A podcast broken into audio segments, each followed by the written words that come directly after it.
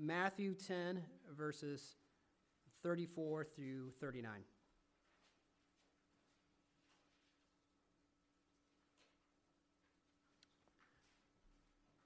Starting in verse 34.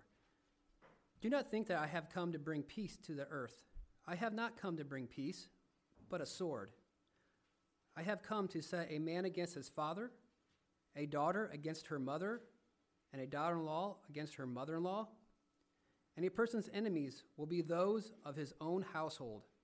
Whoever loves father and mother more than me is not worthy of me. And whoever loves son or daughter more than me is not worthy of me. And whoever does not take his cross and follow me is not worthy of me. Whoever finds his life will lose it, and whoever loses his life for my sake will find it. This is God's word. Let's pray. Heavenly Father, as we come before your word today, uh, we know we're not hearing a children's story or some fable. We're not hearing from scientific journals. We're not hearing from a mathematician. But we're hearing from the one who is master over all, who is creator, who is all wise. That even the wisdom of man is utter foolishness compared to you. And Father, as we turn to you today, to your word, uh, may this truth penetrate our hearts, but may it um, alter the way in which we think, that would alter the way in which we live. Father, we pray for uh, Pastor Jaspers that you would uh, guide him today, give him wisdom, give him clarity. Father, may he be empowered by your Spirit. We thank you for um, his willingness to serve our church, his willingness to, um, to prepare to preach your word today. We thank, this, thank you for this in Christ's name. Amen. All right. Thank you, Brady, and good morning to each of you. Thank you for the wonderful joy of being back here again at Gospel Life Church. Um, consider it a great honor. I do want to personally thank you uh, for your prayers for me a year ago. Uh, I went through quite an illness last fall, something totally unexpected. Um, I made the, I've, I've, made many mistakes in my life, but I made the mistake of thinking that I was indestructible. Uh, that no one could work harder than me, no one could work longer than me, uh, that, not, that I was just an unstoppable force, and I discovered that I'm not. Uh, so, uh, September 8th, a year ago, all of a sudden, some things began to happen in my body and in my brain that just had me down for the count. And uh, finally, my family, several of whom are here today, my family said to me, You're done pastoring. Uh, so, never anticipated a time that I would retire from pastoring. I, I didn't anticipate that. I thought I was going to pastor another 10, 15 years and then uh, was going to turn Ridgewood over to someone much younger and high five the whole congregation out the door and go, Yes! And instead, instead, I was down for the count. But um, God, in His grace, has allowed a, a wonderful recovery.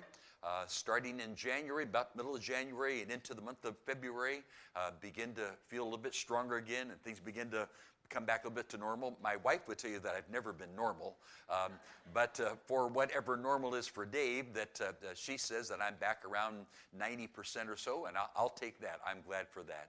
So, although my pastoring days are behind me, um, I'm very grateful for those 42 years. I'm thankful that God still gives me opportunities to preach His word on the Lord's Day. And when Pastor Brian asked me if I could fill in today while he and his son are in Africa. Uh, he didn't have to ask twice. Um, I was happy, more than happy to do that. So uh, thank you all for your prayers. And I just, on behalf of my family, from the bottom of my heart, thank you for your prayers and for your love. And I do uh, thank God that during those eight, little bit over eight years that I was pastoring Ridgewood, that we had such an awesome relationship with Gospel Life Church. Just dear friends, so many common relationships and friendships um, even sharing VBS opportunities together, preaching, exchanging pulpits, all the different things we were able to do uh, because we loved this church and you guys loved us, and we thank you for that, and, and we encourage you. And I, I, thank you that as a church, you pray uh, for all of the gospel ministries that are around this greater Joliet area. Thank you so much for doing that. So, um, having said all of that, let's shift gears. Uh, the title of this morning um, is a bit of an audacious title uh, to even to even use that word. Or for some of you, maybe the fact that Dave is preaching is kind of audacious. Um, I can understand why you would think that, or perhaps say that. But if you were listening as Brady was leading, reading that text to us, you heard an example of what are called the hard sayings of Jesus Christ. F.F. F. Bruce, a number of years ago, uh, produced an excellent little book. It's almost, you could read it like a devotional if you want to do something really unusual. And in it, he deals with what he considers to be the 70 hard sayings of Jesus Christ. And they are hard. Some things that he said in that text that Brady was reading for a little while, if it doesn't make you stop and go, What? then you weren't listening. Because they are hard sayings on purpose. Jesus delighted in his leadership style and in his teaching style. Jesus delighted to say things that just made people stop in their tracks and go, What? and have to think. Now, one of the worst things that we could do would be to take the hard sayings of Jesus and make them anything less than what they were. Now, as you listen to them and read them and ponder them, you quickly begin to discover they're, they're not hard to understand, they're hard to obey. And that's the trick, right? So we're going to reread the verses that Brady just read. I'm actually going to tack on Luke's version of the same thing. It's only found in two verses, and these will all be on the screen. But as we look at these verses again, let us be present with the verses. Can I just ask that all those other things that are cluttering up your brain right now, you let go of? Did I remember to turn the oven on for the roast? What on earth is going on with the Bears? Why is Dave here today? We miss Pastor Brian. I mean, whatever, whatever those things are that are cluttering your brain, because it happens, doesn't it? You know, we, we may be here physically, but we're not really present at times. Um, let's be present with these verses. And I'm going to actually, after I read these six verses and then the two verses out of Luke, I'm going to actually ask you what, what is beginning to open up for you? What are you beginning to see? So, first of all, from Matthew's text, again, verse 34, these are the words of our Lord Do not think that I have come to bring peace to the earth. I have not come to bring peace, but a sword. For I have come to set a man against his father, and a daughter against her mother, and a daughter in law against her mother in law. And a person's enemies will be those of his own household. Now, that section is all a quotation out of Micah chapter 7, a reference to an ultimate form of God's judgment when relationships in life are falling apart. And you get in a situation where you can't trust anybody. Division, people being divided from one another. Then he continues and he says, Whoever loves father or mother more than me is not worthy of me. And whoever loves son or daughter more than me is not worthy of me. And whoever does not take his cross and follow me is not worthy of me. Whoever finds his life will lose it, and whoever loses his life for my sake will find it. And then from Luke's gospel, Luke 14, just verses 26 and 27. If anyone comes to me and does not hate his own father and mother and wife and children and brothers and sisters, yes, and even his own life, he cannot be my disciple. Whoever does not bear his own cross and come after me cannot be my disciple. Those are hard sayings. Now, what, what's present with you right now? What do, you, what do you find yourself thinking about? Let me ask this question. First of all, who is this all about? Both in the Matthew text and the Luke text, it's all about who? Pardon me? Me, and who's the me? Okay. Anybody else have an opinion? Thank you, Chuck. but you were brave, Chuck, and I admire that so much, okay? There, there are, it's interesting, you caught the right word, okay? So in, in Matthew's text, personal pronouns used nine times me, my, and the Luke text is another four times. So for a total of 13 times, there's a personal pronoun being used. But who is that personal pronoun referring to? Jesus. Jesus, right?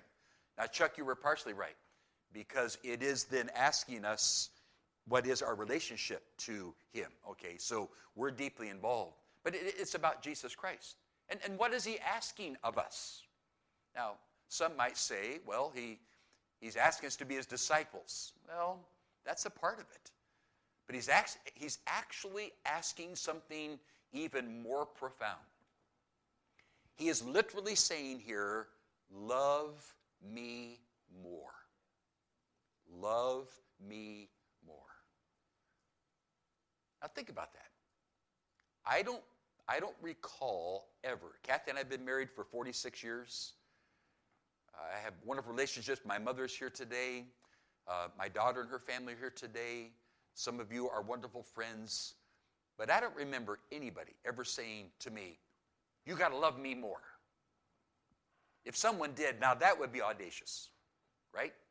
You have to love me more. I can just imagine some little kids playing and, and the one kid that has all the best toys. Can you, see, can you see this happening? Demanding, you have to love me more, I'm taking my toys home, okay? Um, love me more. But it's Jesus that is saying this love me more. So Jesus is challenging his followers to become his disciples. There is a difference. A follower is a follower, a disciple is a learner. So now that I'm seeking to learn more of him, what is it that he really wants? And what he says is, Love me more. Now, what I'm going to challenge us about this morning, and this is, this is a spoiler alert, because this is what the whole sermon is about. In fact, as soon as I say this, you could go ahead and walk out because you've got the message. And my son in law said he may do it. Okay, but, um, but here, here's the whole point, all right? So, what is the basis of Jesus then appropriately demanding that we love him more? And that the answer to that question comes back then to who is he? I have to understand the uniqueness of who this Lord and Savior Jesus Christ, sovereign God, Messiah, gift of God, Savior, Redeemer, Lamb of God. Who is he? And it all goes back to who he is that then gives him the right to say, Love me more. As we just meditate this morning on this text, let me first of all identify some things that the text is not saying. All right, three things. Number one, this text is not encouraging any form of use of swords or violence. Okay, I just want to make that clear. And it's sad that I have to say this because through the years of the history of the church, there have been those who have taken this text, Matthew 10:34, and have used that to justify violence, supposedly under the banner of Christ. You've, you've studied the historical record of what are called the Crusades. Really, they were selfish land grabs, but much of it done under the quote unquote banner of Christ. I've never have understood why so many Christian schools named their teams the Crusaders um, when really what the Crusaders represented was very little about Christianity. Okay, I'd rather talk about the Eagles or the whatever, you know, the overcomers. Um, but uh, no, and, and and the advancing the kingdom of God at the edge of a sword, that, that's never been God's plan at all. Okay. Um, there have been in recent years even people who called themselves Baptists who would think that it was okay to stage violent demonstrations at funerals for military or things of that nature, thinking that through their violent actions they're advancing the cause of Christ. That doesn't fit with what the Bible teaches. God's word never advocates violence. Well, what about when Jesus made a whip and he drove the money changers out of the temple? That was pretty violent, wasn't it?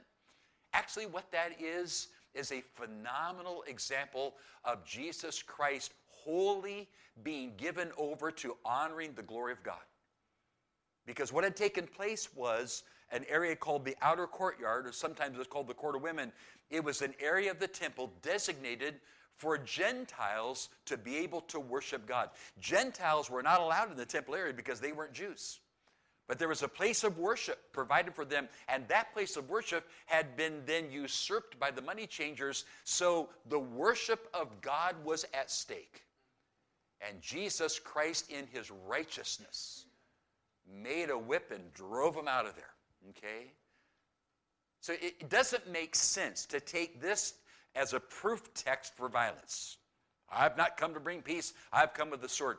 Actually, the word sword is actually an allegory. I, I use that word allegory very carefully because in the history of the church, there have been entire theologies and entire false gospels built using allegory where men have said, Well, I will determine what the Bible is saying instead of letting God say what he is saying. But there are times in the Bible where God uses words as an illustration. That's what an allegory really is. And as you think about this text, that word sword is a, a, an allegory or it's a reference to something that divides. That's what a sword does. If you chop with the sword, you're dividing something, okay? Maybe very violent. But the, the truth is, Jesus Christ, because of who he is, divides. One of, the, one of the last men I had the privilege of leading to the Lord while I was pastoring at Ridgewood um, comes from a, from a family that um, claims to be of a particular religion, though they never go to church. Um, maybe on Christmas, maybe, okay, but oh, but we are, you fill in the blank, okay.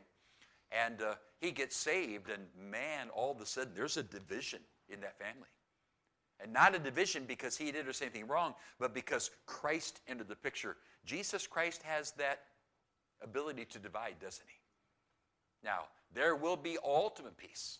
So when the angels at the incarnation of Christ saying glory to God in the highest and on earth peace goodwill toward men, that's true, but that's in the future yet. In case you haven't been following the news, there's not a whole lot of peace in this world. There's a whole lot of absence of peace in this world, but one of these days, in that wonderful, when, when Jesus comes in all of his glory, then there will be true and lasting peace. So, first of all, just to, to set it at rest, this text is not advocating the use of swords or violence, so let's put that one behind us. Number two, and it's probably strange that I have to even say this, the text is not advocating that it's okay to hate your family. Now, I can just imagine some nut job. How's that for a theological term? Um, I can just imagine some nut job reading this text and saying, Well, dad gummit, I knew I was right to hate my family. That old lady drives me crazy. And these snot nosed kids, they're driving me crazy. And now I find out I'm really spiritual because I hate my family. Okay. Now, what I don't understand is why did I start talking with a southern accent? I don't even know where that came from, okay? I think that was demonic, okay? Um, so, my, I, my point is simply this this is not in any way saying it's okay to hate, especially within our families. Now, to read that Luke text where he said, If you don't hate mother or father, let me challenge you as you read that text, think in your mind, love less. Love less. It's actually a term of comparison. And the Matthew text is very clearly a text that demands a comparison. If you love father or mother more than me, that's a comparison, right? If you love father or mother more than me, then you're not worthy of me. So think, think the idea of, of loving less. Some, some have said, and I realize we can use these terms, but it's probably kind of hard to make it real.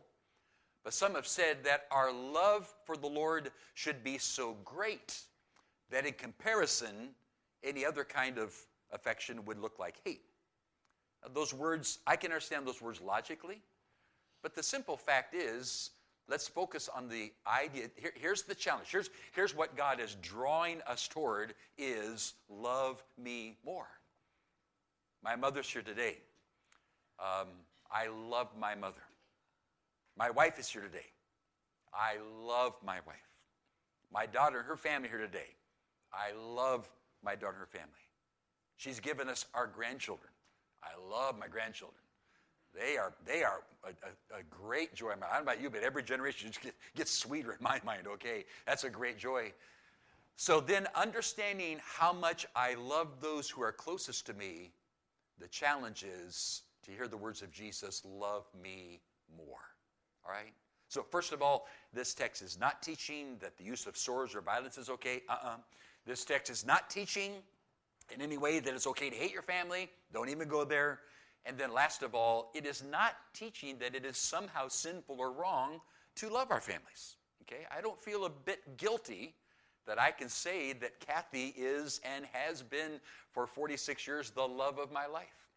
I don't feel a bit guilty about bragging on my children or my grandchildren. I'm, I love them, okay? But what it is saying is listen to the words of our Lord when he says, Love me more.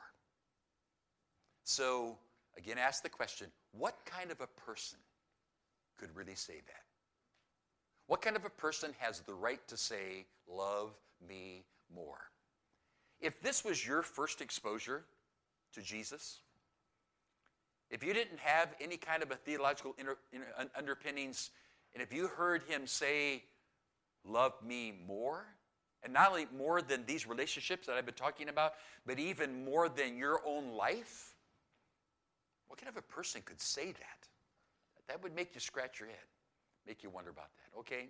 So, what do we then glean from the text? There are four simple ways in which we understand what Christ is saying about himself based on this text, okay? First thing we notice here is that this text argues for, in understanding who he is, it argues for the preexistence. Jesus' preexistence, and not just preexistence, preexistence as God. So listen again to verse 30. Uh, let me get down here. Verse 34 Do not think that I have come to bring peace to the earth. I have not come to bring peace but a sword. Verse five, uh, 35 For I have come.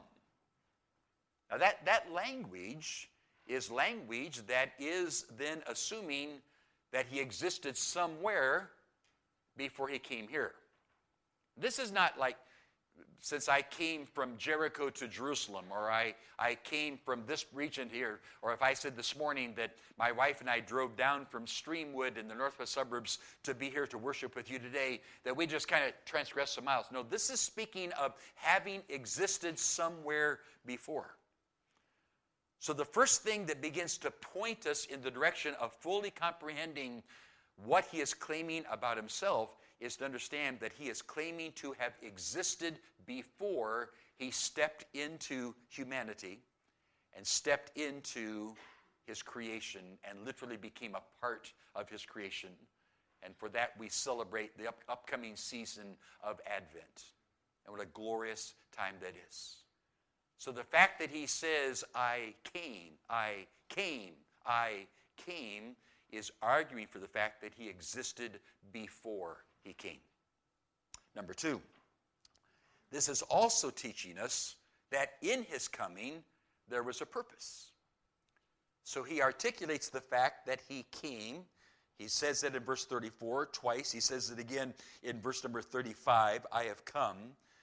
But it's also indicating here that in his coming there is a purpose. He says, Do not think that I have come to, and then he references bring peace. I have not come to bring peace but a sword. For I have come to, said man. That, that infers purpose. You understand what I'm saying? So there's, first of all, there is an assertion that he existed before he came, and that relates to the fact that Jesus is God.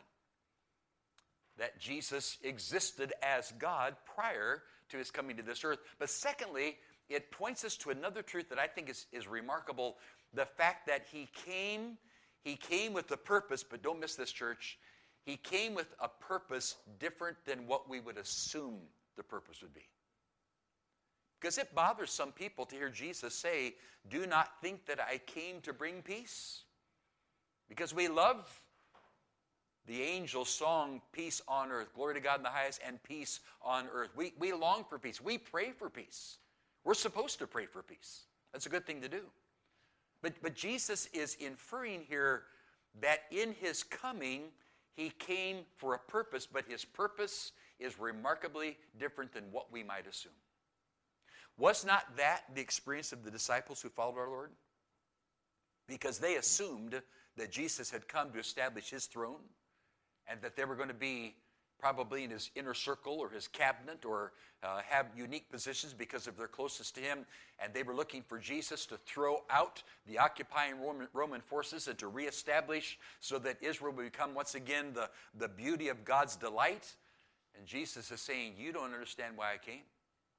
I, I came for a purpose, but it's not the purpose you think. We today know the purpose.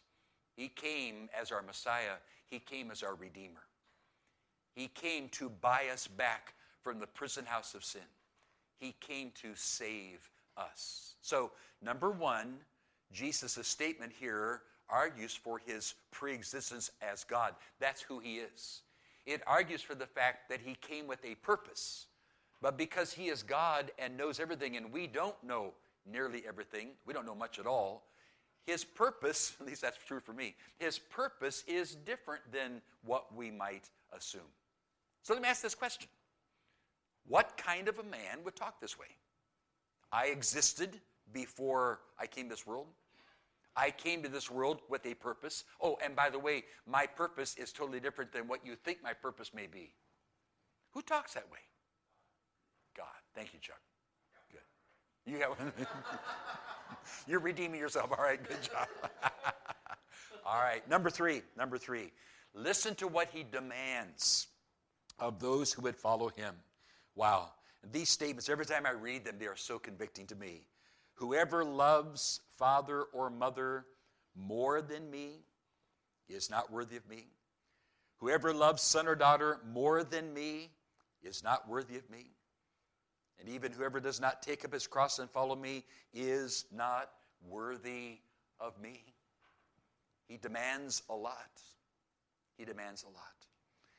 He demanded to be loved by his followers more than they would love even the dearest people on earth.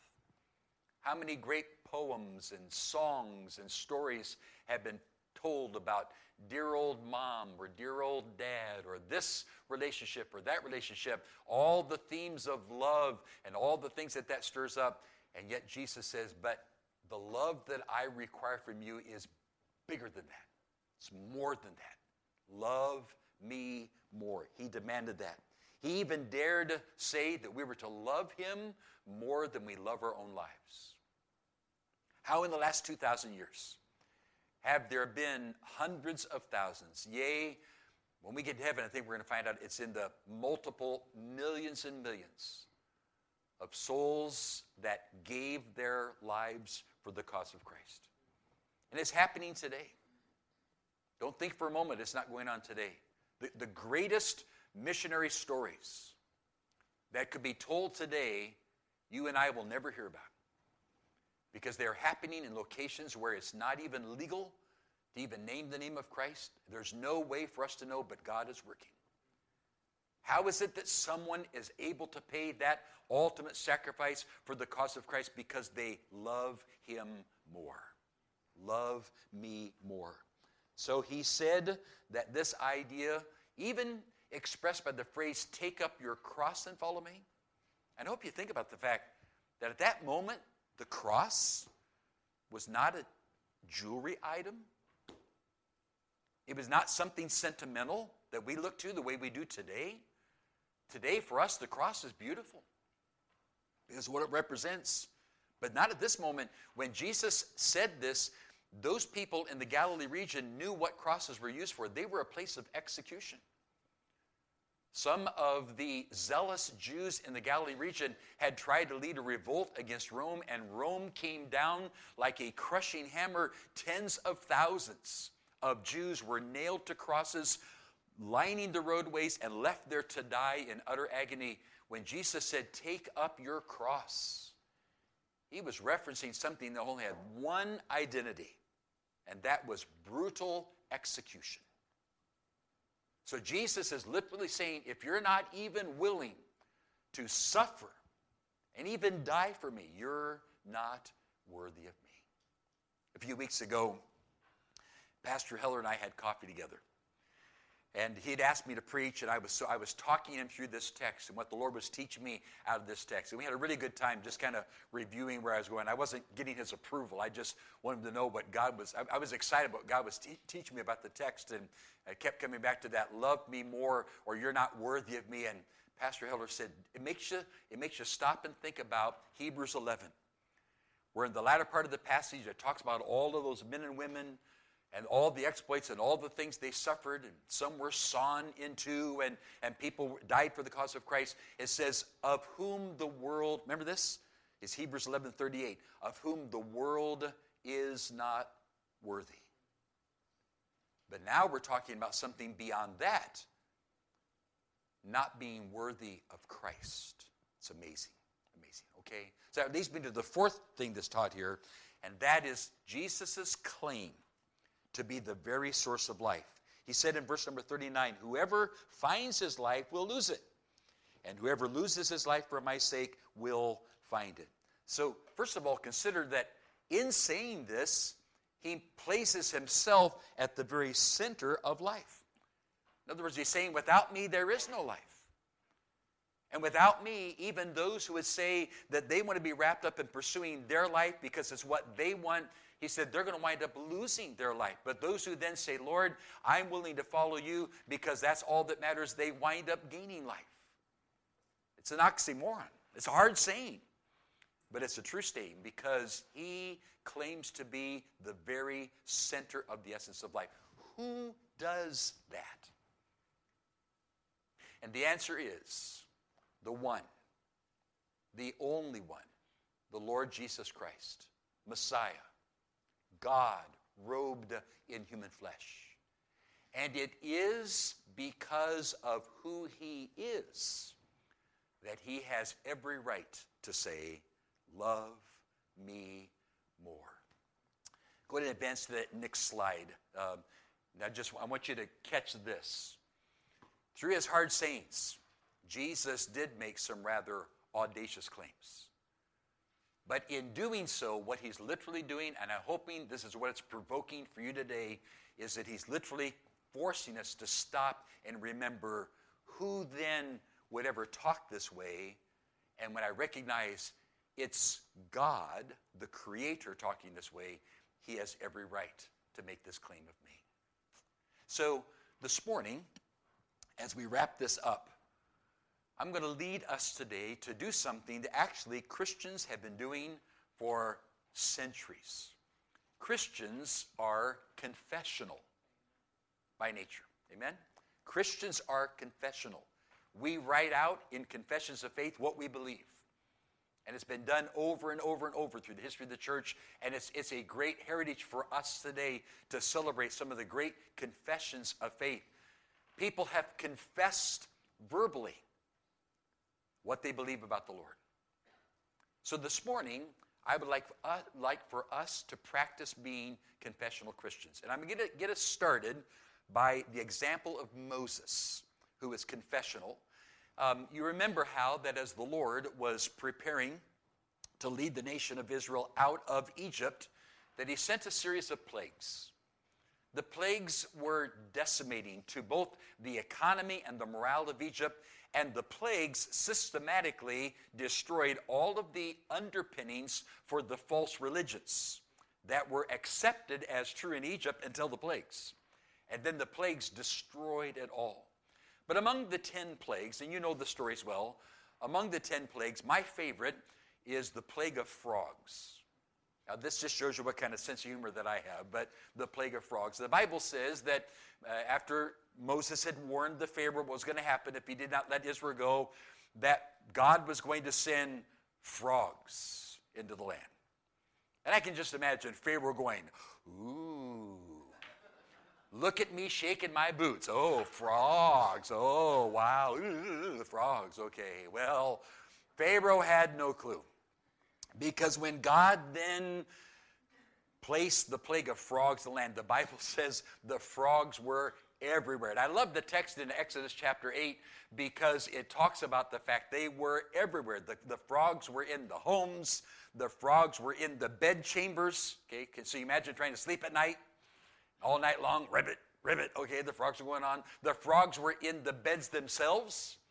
You know, so the wife pulls back the sheets to get in bed, and here's a great big old frog going, Hey, come on in. Okay, frogs in the land, frogs everywhere. The Bible says the frogs were in the kneading troughs where the women would make the dough. The frogs were in the ovens. So here's a group of Egyptian women, and they're trying to make bread. And what is this lump in my dough? And I'm squeezing this lump, and all of a sudden, there goes a frog jump, jumping out of the frog. The frogs were in the ovens. They'd open the oven door, and there's a frog there looking at them. Frogs were everywhere. That you could, literally, the text described you could not bring your feet down without stepping on frogs. I used to love it as a kid to run around barefoot, didn't you? And every once in a while, if there had been rains, to kind of find a mud puddle somewhere and, and step in the mud and feel that cool mud oozing up between your toes. That wasn't mud between their toes, all right? Everywhere they're stepping, slime and frogs, it's everywhere. So finally, Pharaoh says, Moses, get rid of the frogs. And Moses asks a, a, very important question, and it is recorded for us in Exodus chapter 8, verse number 10. Moses had said to him, he said to, to the Pharaoh, he said, When do you want me to ask God to get rid of the frogs? Now, now church, do you remember the answer? When, when, when Moses asked Pharaoh, All right, you want me to get rid of the frogs. When do you want me to pray and ask God to get rid of the frogs? And Pharaoh said, What? Tomorrow. you ever heard a dumber answer in all your life? I mean, these frogs were everywhere. I, I can imagine that Pharaoh's workers and officers around him probably going, Are you dumb or what? Tomorrow? So listen to what Moses responds with and his confession. And that's going to help us in our confession. So, Exodus 8, verse 10 Be it as you say, so you will know that there is no one like the Lord our God. What was God's purpose in the plagues? His purpose was to, to demonstrate a truth that would stand through eternity. There is no one like the Lord our God. So, church, this morning, I'd like to invite you to confess that truth out loud. Now, if you can't say this and mean it, then just stay quiet. But if you can confess with Moses' confession, then let's say it together and we'll just simply say these words There is no one like the Lord our God.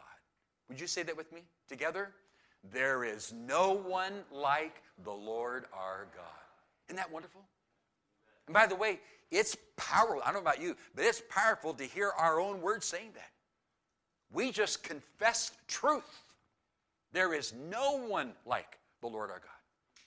Later on, after the deliverance of Israel out of Egypt and the miraculous crossing of the Red Sea, where they crossed on dry ground, over two million people with all their belongings and their herds and their flocks and their servants. And as they got across to the other side, Moses sang a song to the Lord. It is recorded in Exodus chapter 15 and verse number 10. And here's what Moses asks Who is like you, O Lord, among the gods? Who is like you? Majestic in holiness, awesome in glorious deeds, doing wonders. And together with Moses' confession that he said in chapter 8, together out loud we confess, there is no one like the Lord our God. You remember the story of Hannah in 1 Samuel chapters 1 and 2? And this lady desperately, desperately longed for children, but could not conceive. And with a broken heart, she pleads and begs for God to intervene and made a promise that if God would answer her prayer, that she would then take that child and give that child back to the Lord as a gift to God. And God heard that prayer. Within the year, Elkanah and Hannah conceived. And when she brought Samuel to the temple to dedicate him to the Lord, she sang a song. And a part of that song is recorded for us in 1 Samuel chapter 2, verse number 2, when Hannah sang, There is none holy like the Lord. For there is none beside you. There is no rock like our God. So together we confess, church, there is no one like the Lord our God. King David, the most popular of all of the kings of the nation of Israel, the one for whom Jesus is named Son of David, longed to build a house for God. Felt that it was only appropriate that a house be built for God. And God said to David, No, you will not build that house for me. Your hands are bloody. You've been a warrior. But he said, Your son Solomon will build that house for me. But then he revealed something to David that David did not have any uh, idea was coming. And God promised David that his seed would never be left off the throne of Israel, that the seed of David would endure. Obviously, a picture of Christ. And when David heard that promise, he was bowled over. And so in 2 Samuel chapter 7, verse number 22, David exclaimed in awe before God, You are great, O Lord God, for there is none like you, and there is no God beside you, according to all that we have heard with our ears. And so, with David of old, we confess as a church together there is no one like the Lord our God. Later, King Solomon, after building the beautiful temple, led in an incredible worship ceremony to dedicate that temple. The Ark of the Covenant was brought in grand procession to the temple site, and there it was placed to rest within the Holy of Holies, a chamber 30 foot by 30 foot by 30 foot, overlaid with gold, golden cherubims whose wings spread to touch the opposite walls, to touch each other. And under those cherubims' wings, the Ark of the Covenant was set.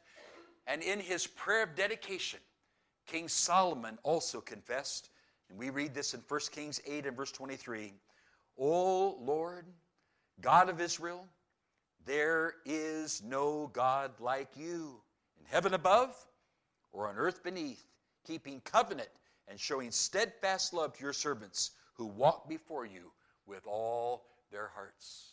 And so, church, together we confess. Ready?